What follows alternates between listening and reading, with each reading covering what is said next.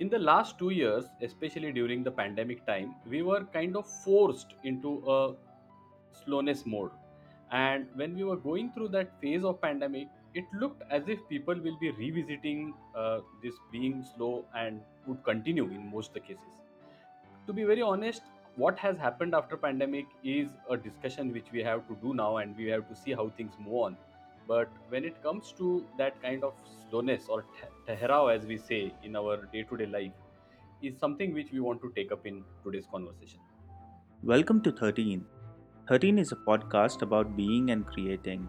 In this podcast, we acknowledge the mundane and celebrate the everyday. Here, we interact, read, and share our experiences with an intent to be and to create. Your hosts for today are Prasanna and myself, Shandesh. Let's get started.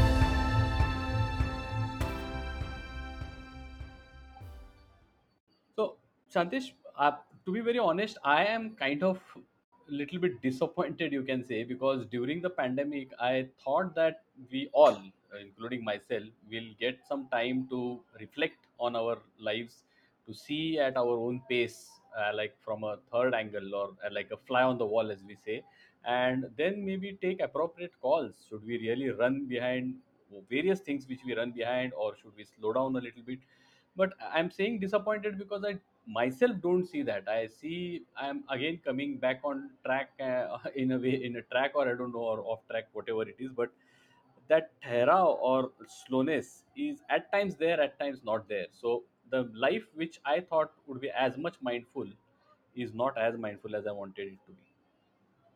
Absolutely, and I think it's a very important topic that we are bringing up because I am also sharing that same disappointment uh, as you are. And the disappointment is not with the world outside, but perhaps even with me. And let me give you an example for what I mean by that. Because last week, I think Joe Biden, the president of United States, said that we are out of the pandemic. Two days later or three days later, United Nations also sort of declared that we are getting out of pandemic. And when you hear this news, there was almost a sense of uh, relief relief because obviously we are getting out of these difficult times and the uh, uh, pandemic what we have experienced. But also in my own mind the construction was that now there will be a little bit of freedom. We can get back to normal. Normal being the pace can increase. And suddenly it hit me when we were discussing of this topic a few days back that what happened to all of the slowness then? So that you think that that's abnormal or you think that you want to get into this rut or you're kind of accustomed to it so much so that you really want this space. And i started looking at it in that mode and it was slightly disappointing. But to be fair we need this space to run the household in the simplest of the terms. Because if you don't have that pace how will the work get generated if the work is not generated how will you pay your bills? That's the bottom line. So coming from that standpoint i do understand that it is ultimately necessary to move the and get that momentum in the capitalist world that we live in. But at the same time prasanna maintaining that slowness within is very much important. And that started invoking this question of thera and the whole topic sort of started also coming together i feel for me no i completely agree with you and i have uh, I fully agree that when it comes to keeping the show on, uh, the things which are required are required. There is no doubt about it. Whether it is in terms of work, commute, travel, all those things are there. The point is, how can we still be detached with the uh, you can say goals to a certain extent and when i say goals i'm looking at the continuous non-stop search which we have for results or the attachment which we have for getting something achieved immediately looking at the result. I think that is what brings that uh, uh, uh, pace which takes away the slowness. And if we can Mm, detach that then we still do what we are supposed to do. There is no discount on that but we will be able to have a more mindful living and more meaningful living. How can we keep this detachment i'm not sure if this is the answer But one thing which suddenly comes to my mind, what occurs to me is 10 years ago, I was in Delhi and I used to work there. I lived in southern part of Delhi and worked in Gurgaon. So I used to take the yellow line and take the metro uh, to work. And always on my metro ride, uh, obviously 4G was very new. So all these apps, Instagram and scrolling through Facebook and everything was not so much as it is uh, uh, uh, rampant today. But in that mode of anxiety was always there. You are kind of anxious of things. You are reading news. News feed was always on. And a lot of things would be preoccupied. So even on your metro ride i used to be jittery. And around that time uh, walter isaacson's biography of steve jobs had just come in. Hmm. and I had uh, got the Kindle version and I Hmm. used to read it on my little phone screen. I did not have a Kindle device also back then. So I used to l- read it on that little phone screen, and that was my pause point. So even in the crowded metro line, so if somebody is from Delhi, they would realize on the yellow line in the mornings how crowded it can get. And you are sitting, you you would try to, s- as soon as you enter next to the door, there is that little niche where you would want to scoop out that space and stand so you stand there and you start reading that book. And I have read that entire biography, which is, by the way, in paper format, about 800 pages, uh, on that ride in that couple of weeks span. So every time, one way, about 20 25 minutes uh, on my way to work, on the way back. But what occurred to me with this reading is that actually it allowed me to disconnect in a way Hmm.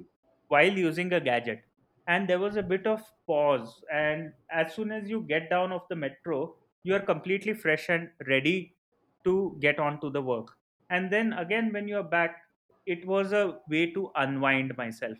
And i felt like that was a very interesting thing and that got me uh, into this mode of reading. And after that uh, reading of that uh, biography there were other books and everything started. But i think sometimes finding your pause moments within the rush is very much necessary which we tend to miss out Yeah, so I think this as a uh, uh, one of the you can say technique or trick can work very good when we look at pausing in, in between on a, in a conscious way to pause and take a breath and see how, why are we running and what is the context behind yeah i it. mean That in can the metro there is no need for me to be anxious and be jittery about the work that i'm going to encounter an hour later i can correct. simply disconnect and pausing one way is escaping using social media and there is that fine line where you want to read a book. You're are you escaping? That also one might say but maybe not. And there's that fine line which you can only understand based on your experience i think. Yeah and that act can be anything. It can be reading book or anything observing a tree or whatever it is but Mm, or as simple as taking a pause to consciously take a breath like breathing consciously that yes itself can also be a powerful way because many a times santesh if you see in today's world we don't even stop for taking or inhaling and exhaling for a moment. So even that can become a powerful way. So that can be one. And the other thing which we uh, which came to my mind when having this conversation is somewhere we think something else is more important than what is there right now. So and that's what we did during the pandemic also. So during the pandemic, because of the kind of stress which was there everywhere, the problems which were going on, the world was in a complete trauma we realized that mindfulness well-being and all those things were important. And suddenly we were focusing more on many people started doing yoga they started uh, having pets and they, there were several things which were happening in the world. Uh, suddenly people started doing meditation etc and now something else has become important. So in both the cases something else was always important and in reality we know that nothing is more important than something else so it's all mm, uh, everything or nothing. mm. actually it reminds me of one of our earlier podcasts when you had brought up the word priorities that there are multiple priorities whereas in english language dictionary i think there is only a single priority you cannot have priorities as as a term itself i think is flawed or something Yeah, the word the word priorities got introduced just a couple of centuries back. Previously, it was only the word priority. So, priority. yeah, yes. And so i feel that every time you are doing this you also want to do that. When you're doing that you want to do something else. When you start doing that something else you want something else. And then you come back to this. So every time you are doing something you want something else. And the idea is that this is not enough whereas i think what you have right now is the right now only. Whatever else that you think you have is only in the memory either the memory of the past or something that is about to happen and in anticipation that is there but it is not happening right now. So what is happening right now is the only priority i think. And what is happening right now is the running of our show. The life is happening right now which we seldom catch on absolutely.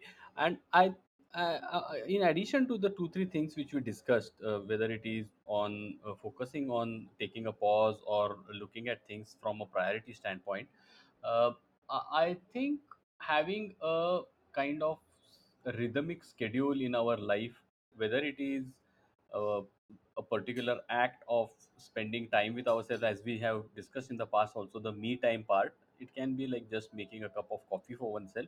But Hmm. having that kind of ritual makes a lot of difference because whatever is happening like you are busy with presentations you have submissions to do you have meetings to attend you have functions to organize but still you keep that 10 minutes in a day for yourself irrespective of what is going on in the rest of the 23 hours 50 minutes.